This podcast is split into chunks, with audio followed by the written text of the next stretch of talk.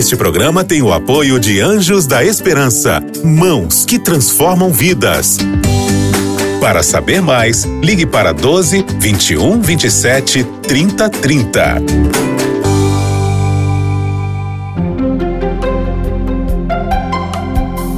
Lições da Bíblia.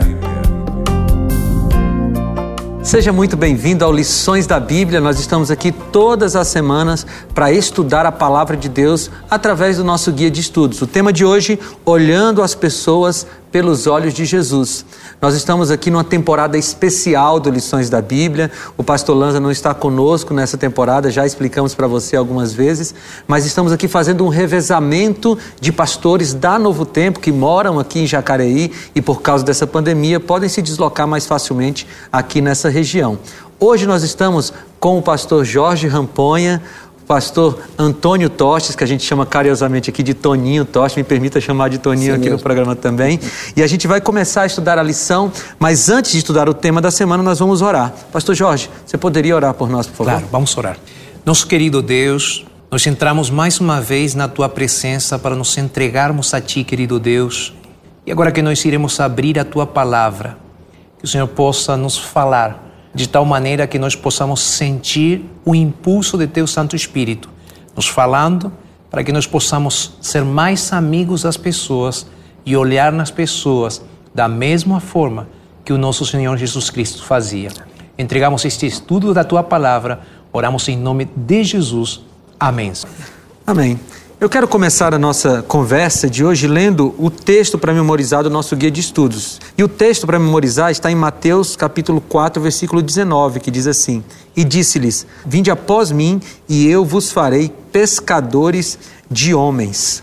Vejam, o tema aqui do guia de estudos é olhando as pessoas pelos olhos de Jesus. E eu já queria lançar assim essa pergunta: como é que Jesus olhava as pessoas? Quem, quem gostaria de começar? Eu vou deixar aqui o pastor Toninho começar. Não, né? pastor. Como é que Jesus obrigado, olhava as pessoas? Jorge. A forma com que Jesus olhava as pessoas era a forma com que todos nós deveríamos olhar uns para os outros. Este é o verdadeiro sentido da lição dessa semana. E qual é o aprendizado? Como que Jesus tratava as pessoas? Jesus olhava para todas as pessoas como elas eram, em seus defeitos, com seus pecados e apesar dos seus pecados. Mas Jesus olhava para as pessoas como candidatas ao reino celestial.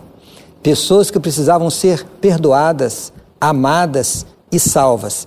Então, para Jesus, não importava a etnia, a posição social, não importava a vida pregressa daquela pessoa, o seu passado. O que importava é que estava ali alguém por quem Jesus iria entregar a sua vida. E ele olhava para essas pessoas como alguém que ele veio para salvar, as amando nos seus pecados e apesar dos seus pecados. Isso, e é bem diferente do que a gente faz com as pessoas, né, Pastor Jorge? É... Geralmente a gente trata de maneira bem diferente as pessoas, esse olhar que a gente tem para o outro é diferente. Muitas vezes nós temos preconceitos com o ser humano, né, com as pessoas. Às vezes esse preconceito tem a ver com religião, às vezes tem a ver com etnia, às vezes tem a ver inclusive com posição social também, né? Agora, uma das frases ao longo da semana que me chamou muito a atenção é esse amor de Jesus, sem importar o tipo de pessoa, sem importar de onde a pessoa chegou, mas como Jesus tentava buscar o melhor de cada uma das pessoas. Olha, a gente vai ver ao longo da semana pessoas difíceis a gente vai ver pessoas que não tinham fé. A gente vai ver um, ladrão na cruz do Calvário se entregando a Jesus e Jesus preocupado na cruz do Calvário. Ou seja, ver esse Jesus preocupado pelas pessoas nos momentos mais terríveis, mais difíceis da vida de Jesus, me faz pensar na oportunidade que eu também tenho como cristão de refletir o caráter de Jesus na minha vida, tentando enxergar o melhor de cada pessoa. E é um desafio. Sim. É um grande desafio para mim, porque nós temos preconceitos, nós somos seres humanos, né? A nossa vida de pecado, a nossa pecaminosidade faz com que a gente tente ver as pessoas através do lente do nosso orgulho e não através da nossa dedicação, como Jesus tinha, né? Jesus viu as pessoas através dessa lente, dessa ótica, desse prisma, que era justamente o sacrifício que ele, ele iria fazer. Então foi através desse prisma que ele conseguiu enxergar as pessoas. Eu gosto sempre de dizer que Jesus via nos improváveis a probabilidade, né? Uhum. Então, às vezes a gente está andando pela rua ou pessoas que a gente conhece mesmo, a gente gosta de dizer, não, olha, esse aí, esse aí eu acho que não se converte. para esse não tem, é uma frase que a gente gosta de dizer, para esse não tem mais jeito. Mas quando a gente olha a partir da ótica de Cristo, e esse é um desafio, né, pastor Toninho? Ver a vida a partir da ótica de Cristo, e para isso a gente precisa conhecê-lo um pouco mais. É importante nós destacarmos o que foi mencionado aqui pelo pastor Jorge. Para mim, a grande lição que eu aprendi esta semana, que reforçou esse conceito, que deve estar presente na nossa vida como pastores e na vida de todas aquelas pessoas que se dizem cristãs, que seguem a Deus, é vencer as barreiras. O que nos separa das pessoas são os preconceitos, as barreiras, os mitos, por exemplo achar que uma pessoa rica, que uma pessoa bem-sucedida, um artista, uma celebridade, que uma pessoa como essa não vai aceitar a Cristo, não vai aceitar a Deus. Quando Jesus olhava para uma pessoa, ele entendia e sabia que lá no fundo sempre existe um vazio. A ausência de Deus produz um vazio na vida de qualquer pessoa. Quando nós agimos como Jesus agiu, sendo simpáticos, corteses, amáveis, quando nós buscamos entender as pessoas, ter empatia, nós abrimos um espaço e a oportunidade para vencer as barreiras e então fazer com que essas pessoas possam encontrar este Deus maravilhoso, a sua salvação e preencher esse vazio e trazer o verdadeiro sentido para a vida. E aí a gente chega aqui nessa, nesse episódio da cura do cego de Betsaida, porque tem gente aqui que a gente nem sabe o nome, né? Os amigos é. desse cego, a gente não sabe, a Bíblia não menciona o nome deles, mas eles levaram aquele homem que era cego a Jesus e aconteceu uma revolução. Pastor Toninho, o senhor pode fazer um, resumão dessa Sim. história para a gente e começar a tirar algumas lições missionárias para a gente dessa lição? Dessa é, história? você já mencionou algo importante, Pastor Felipe. Os amigos o levaram a Cristo. E o texto bíblico destaca dois aspectos importantes. Eles levaram aquele homem a Jesus e eles rogaram que Jesus o abençoasse, que Jesus o curasse. A primeira lição que nós temos que entender e que temos que aprender é o papel dos amigos. Aliás, o verdadeiro amigo é este: Sim. é aquele que conduz uma pessoa para Deus. Inclusive, o tema da, do nosso guia de estudos é Fazendo Amigos para Deus. E amigos geram amigos. Então, este é, esses amigos levaram aquele cego até Jesus e então o que, que eles fizeram? Pediram que Jesus é, o curasse, eles suplicaram para que Jesus pudesse atender a necessidade daquele homem. E aqui é algo importante. Nós temos que ir a Deus com as nossas necessidades e apresentá-las ao Senhor, não importa qual seja a necessidade. E Deus vai atender os nossos pedidos segundo a sua infinita sabedoria. E muitas e muitas vezes, Pastor Felipe, as pessoas não terão oportunidade de conhecer a Deus se ninguém levá-las até Deus, se ninguém abrir a Bíblia para falar com elas, se ninguém bater uma porta para oferecer uma oração, uma palavra amiga. E nós precisamos ser mais sensíveis e entender que nós devemos ser amigos de todas as pessoas, não apenas as pessoas que nos agradam, aquelas que frequentam a nossa igreja, o nosso ciclo social, que professa a nossa fé. Pode ser alguém que mora no prédio onde a pessoa vive, na sua rua, no seu local de trabalho. Nós temos que ser amigos dessas pessoas e nós iremos fazer isto levando essas pessoas a conhecerem a graça e o amor de Deus que pode satisfazer as mais profundas necessidades. E a gente não vê aqui no texto bíblico o cego pedindo para ser levado para Jesus, né? Pode ser que tenha acontecido ou não, o texto bíblico não deixa isso claro, mas a ideia que nos passa é que aqueles amigos que levaram para lá, eles, eles conheciam o benefício de se levar alguém para Jesus, o que nós também, que já conhecemos a Bíblia, conhecemos já, né? Nos, nos diz também muito da fé deles, né? Sim. Eles já conheciam Jesus e eles sabiam que o único lugar onde um cego poderia estar para recuperar a visão, a vista, era perto de Jesus. Isso aí é sensacional. Interessante, né? Tem um teólogo que fala das ações parabólicas de Cristo. Tá? Os milagres de Jesus, eles eram como se fossem parábolas encenadas. E a gente consegue ver isso aqui, né? Exatamente. né? Porque o fato de um homem que era cego e ele ficou e ele deixou de ser cego não em, no primeiro passo, ele teve que ter mais de um passo nisso, dois né? toques, né? Dois toques. É bastante interessante. Agora, antes da gente entrar nessa questão uhum. dos dois toques, pastor Toninho, eu quero levantar uma uhum. bola aqui para o senhor, que eu sei que o senhor gosta. Sim. É, não só da bola, você também é bom de bola, mas da, do assunto, que é o assunto da oração. Porque o texto diz que eles levaram a Jesus e rogaram a Jesus uhum. por aquele homem.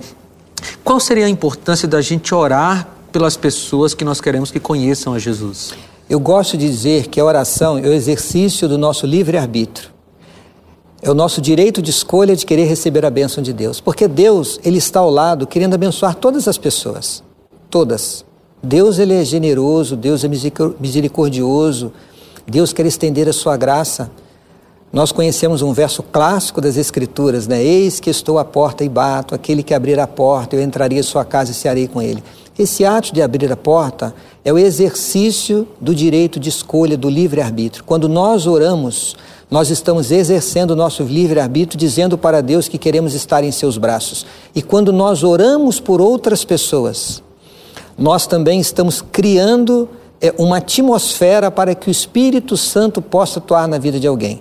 É claro que a decisão de aceitar ou não é individual, mas a nossa oração vai proporcionar um ambiente para que esta pessoa possa entender que existe algo batendo a porta do seu coração. A oração é fundamental. Neste processo de transformação de uma vida, dois aspectos são imprescindíveis: a comunhão com a palavra e a oração. Através da oração, nós teremos sabedoria, unção do Espírito Santo para compreender a palavra de Deus. E através da oração, nós vamos abrir um canal de comunicação entre nós e Deus para que as suas bênçãos sejam abundantes em nossa vida. E devemos fazer isso não apenas por nós, mas por todos aqueles que estão estudando a palavra do Senhor. Mas vamos voltar aqui para o nosso tema da lição, porque e a Bíblia diz que ele foi curado em duas etapas ou com dois toques. O que, que a gente consegue aprender com isso? Pastor Jorge, começa aí a falar um pouco sobre isso, depois pastor Toninho, você pode complementar. Uma das coisas que me fez pensar em relação com, esse, com esses dois toques, né, porque Jesus leva o cego de um lugar para outro e ele dá esses dois toques. Uma das coisas que me fez pensar, inclusive eu estava procurando aqui, tem uma citação muito interessante na parte aqui auxiliar, né, do resumo da lição também, que eu oriento para que os nossos amigos, possam, telespectadores, possam buscar também. Mas é interessante que o cego ele não viu tudo claro de uma vez. Ele diz, Jesus pergunta para ele, e aí, você está conseguindo enxergar? Ele diz, vejo os homens como se fossem árvores, ele, ele diz, né? Então aí Jesus dá o segundo toque e aí ele começa a enxergar, né? Então assim, eu estava pensando bastante neste assunto desse segundo toque. Por que Jesus precisou de um segundo toque para essa pessoa quando Jesus, pela palavra, poderia ter feito o milagre? Por quê? E aí eu pensei bastante na, na questão da, da nossa fé e a questão da fé daqueles que tinham trazido o cego até Jesus também. Porque a gente já mencionou né, que eles clamaram, eles chegaram até Jesus levando o cego, mas ao mesmo tempo, eu estava lendo bastante sobre esse assunto de fé. Embora o cego chegou até Jesus para ser curado, trazido pelos seus amigos, nenhuma fé é cega completamente. Ou seja, Jesus dá evidências para a gente em relação com os milagres que ele pode dar, conforme a nossa fé pode aceitar também. Então, esse segundo toque que Jesus deu no cego, querendo ou não, foi uma oportunidade do próprio cego que tinha sido trazido até Jesus, ele também acreditasse que Jesus poderia fazer um milagre na vida dele.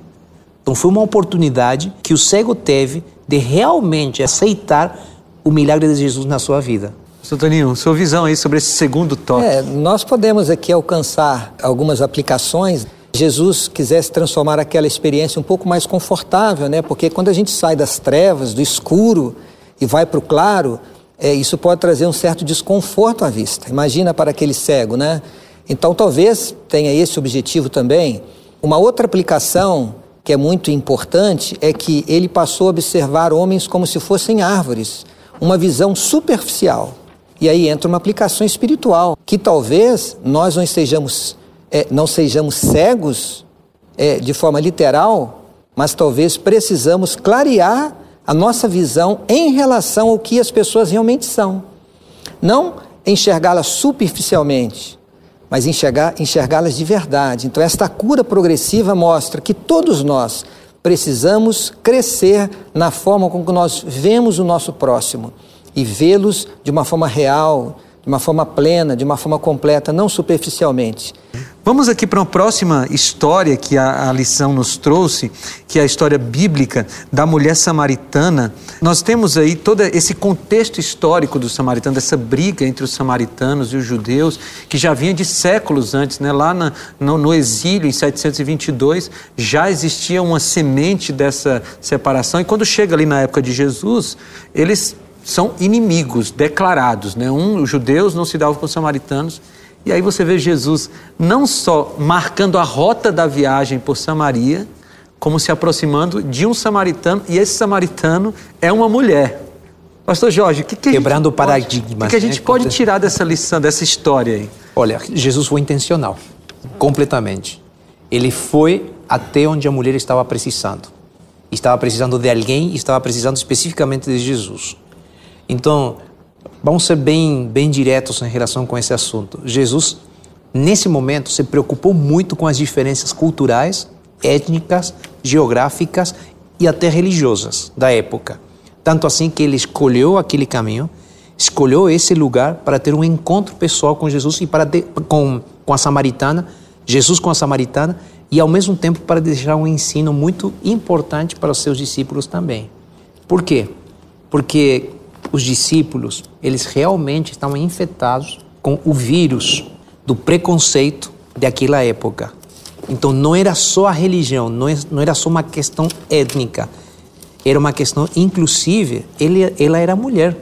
Para eles, esse foi um impacto terrível na sua própria cultura. Agora, vendo ou enxergando as coisas do lado da mulher, a mulher também tinha preconceitos em relação com Jesus. Porque quando a gente vai no livro de João, capítulo 4, a gente vê que a mulher pergunta e diz: Olha, você sendo judeu, está, está conversando comigo? Olha, alguma coisa errada está acontecendo aqui. Vocês, judeus, não conversam com a gente. E ela viu algo diferente em Jesus. E foi isso que fez com que a atenção da mulher seja captada de tal forma que ela estivesse predisposta para ele aceitar a mensagem que, que logo, logo chegaria. Esse olhar, voltando na questão do olhar, esse olhar diferente de Jesus para com as pessoas, e não era um olhar diferente em relação de um homem para uma mulher, era um olhar de um salvador para alguém que estava precisando de salvação. E esse é o ponto radicalmente espiritual e transformador nesse aspecto. Jesus conseguiu chegar, atingir o coração dessa mulher com esse olhar especial, porque essa mulher precisava. E pastor Toninho, às vezes nós levantamos como cristãos barreiras, né? Barreiras uhum. étnicas, barreiras econômicas, barreiras sei lá o quê, para não pregar o evangelho para as pessoas porque a gente acha que não merece. O que, que o senhor consegue aprender com essa lição de Jesus e a mulher samaritana? Pastor, aqui existem várias lições. Em primeiro lugar, o que já foi dito aqui, Jesus foi ali intencionalmente. Os judeus não passavam por aquele caminho para irem de Jerusalém para a Galiléia. Eles passavam por outro caminho para não ter cruzar com os samaritanos devido à intriga e o preconceito que existia entre esses dois povos. Então Jesus foi ali intencionalmente. Ele aproximou-se do poço para tomar água, que ele estava com sede. Jesus poderia é, matar a sede de outra forma, ele poderia, ele era o, o rei, o criador de todas as coisas, mas ele foi ali e deu uma oportunidade para aquela mulher. Interessante, se Jesus tivesse oferecido alguma coisa, ela não teria aceitado, porque a forma com que ele se apresentava, sua aparência, sua forma de, de falar, demonstrava que ele era um judeu. Mas o que, que Jesus fez? Jesus pediu água. Pediu alguma coisa. E a água era considerada um dom de Deus, um presente de Deus. Ninguém negava água para ninguém, não importa para quem fosse. Então Jesus deu uma oportunidade. Ele criou um canal de comunicação, porque sabia que aquela mulher não iria deixar de atendê-lo. E aí Jesus faz o quê? Jesus oferece aquilo que ela precisava. Jesus sabia que aquela mulher vivia em pecado. O fato dela estar na hora sexta, que correspondia ao meio-dia, é, buscando água, mostrava que ela não queria ser vista pelas outras mulheres, porque aquele não era o horário. Normalmente as mulheres iam buscar água em um horário onde o sol não estava tão quente. E por que, que ela estava ali? Porque ela tinha um problema ela vivia em pecado. Então Jesus dá a oportunidade, Jesus abre um canal de comunicação e Jesus então mostra para aquela mulher que ele estava ali para oferecer algo muito maior do que a água que ela buscava no poço. Jesus tinha água viva para perdoar o seu pecado, para curar a sua vida. E é algo muito importante que nós devemos aprender. Quando nós levamos a palavra de Deus para alguém, nós devemos fazer como Jesus fazia. Jesus não olhava para as pessoas naquilo que elas eram, mas naquilo que elas poderiam se tornar quando recebessem a água viva. Jesus disse: Aquele que beber da água que eu lhe der, tornar-se-á uma fonte a jorrar para a vida eterna. E o que, que aconteceu na experiência dessa mulher? Ela aceitou a Jesus, recebeu a Jesus. E ela foi para onde? Contar aos outros. Notem o que diz agora no verso 39 de João 4. Muitos samaritanos daquela cidade creram nele, em virtude do testemunho da mulher que anunciara. Ele me disse tudo quanto tenho feito. É, nós no cristianismo, sem falar de uma religião específica, né? Mas no cristianismo, nós começamos a discutir com algumas pessoas criando barreiras. E hoje na internet, nós temos muito disso, né? Essa questão política, né? Ou me parece que tem que ser assim, ou eu apoio esse aqui, aquele outro lá.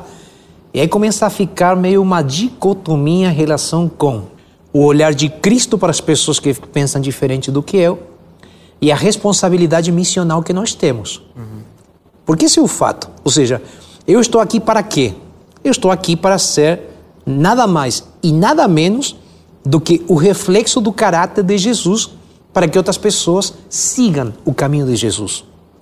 Agora, se eu começo a me preocupar por quando chega o momento de discutir ou de apresentar as minhas ideias, me preocupar por ser o vencedor em algum tipo de discussão ou em algum tipo de apresentação ideológica, e essas questões ficam por em cima da questão missional, ou seja, ver nos outros candidatos ao reino dos céus, aí é perigoso.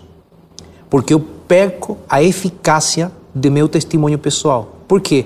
Por causa de vencer, quem sabe, numa discussão que nem faz sentido.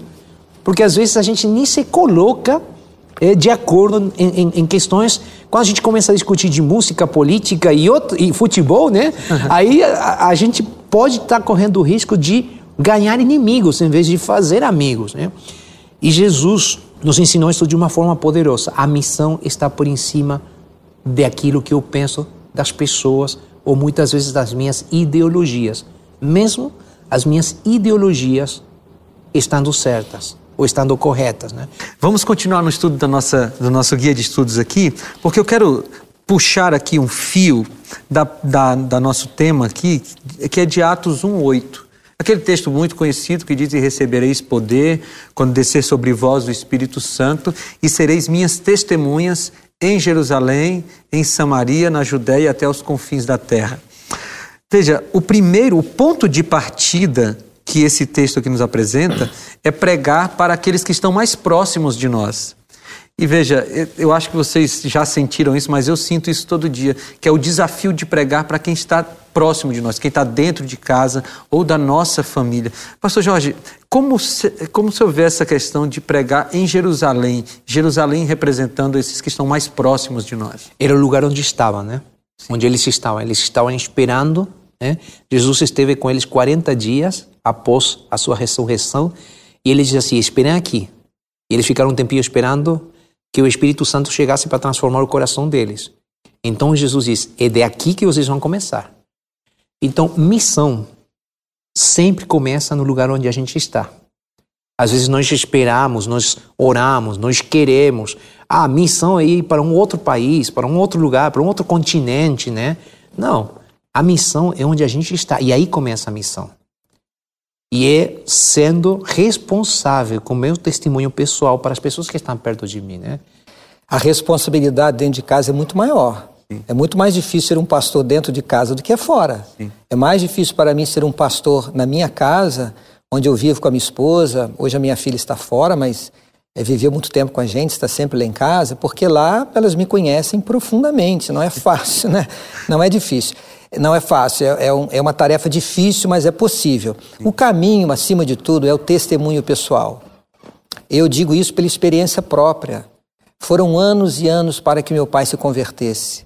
E meu pai se converteu principalmente pelo testemunho da minha mãe, que foi fiel a ele, foi leal, suportou situações difíceis e muito mais importante do que abrir a Bíblia para o meu pai e ficar argumentando com ele sobre os princípios da Bíblia, sobre as nossas crenças, nós demonstramos isso através do nosso exemplo, principalmente pela minha mãe, porque os filhos saíram de casa, mas a minha mãe ficou. E a vida de dedicação ao meu pai, de amor genuíno, fez com que meu pai entendesse que os nossos princípios eram muito mais do que uma religião, era uma fé genuína e verdadeira. O testemunho pessoal dentro de casa, vivendo aquilo que nós pregamos, será o instrumento para transformar a vida daqueles que vivem ao nosso lado. E juntamente a nossa vizinhança, né? Porque às vezes a pessoa pensa assim: ah, para ser um verdadeiro missionário tem que ir abandonar a sua cultura, né? Como foi mencionado aqui, para outro país.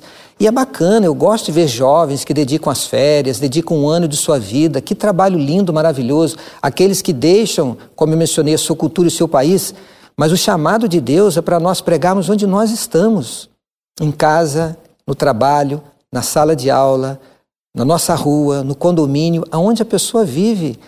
E quando ela é simpática, cortês, amiga, gentil, cumprimenta as pessoas, ela vai então criando uma atmosfera para gerar a confiança e abrir possibilidades e gerar oportunidades para que se pregue o evangelho.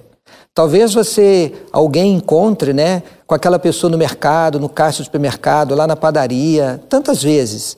Seja simpático, seja cortês, seja amigo, porque no dia que você chegar para apresentar um convite para ir à igreja ou para apresentar uma mensagem bíblica, certamente o fato de você ter sido simpático, amigo, cortês, educado, vai fazer com que a pessoa pare para ouvi-lo. Então, para mim, duas coisas importantes: testemunhar da fé e gerar um ambiente propício para levar a palavra do Senhor. Verdade. Nós estamos nos aproximando aí do fim do nosso programa, né?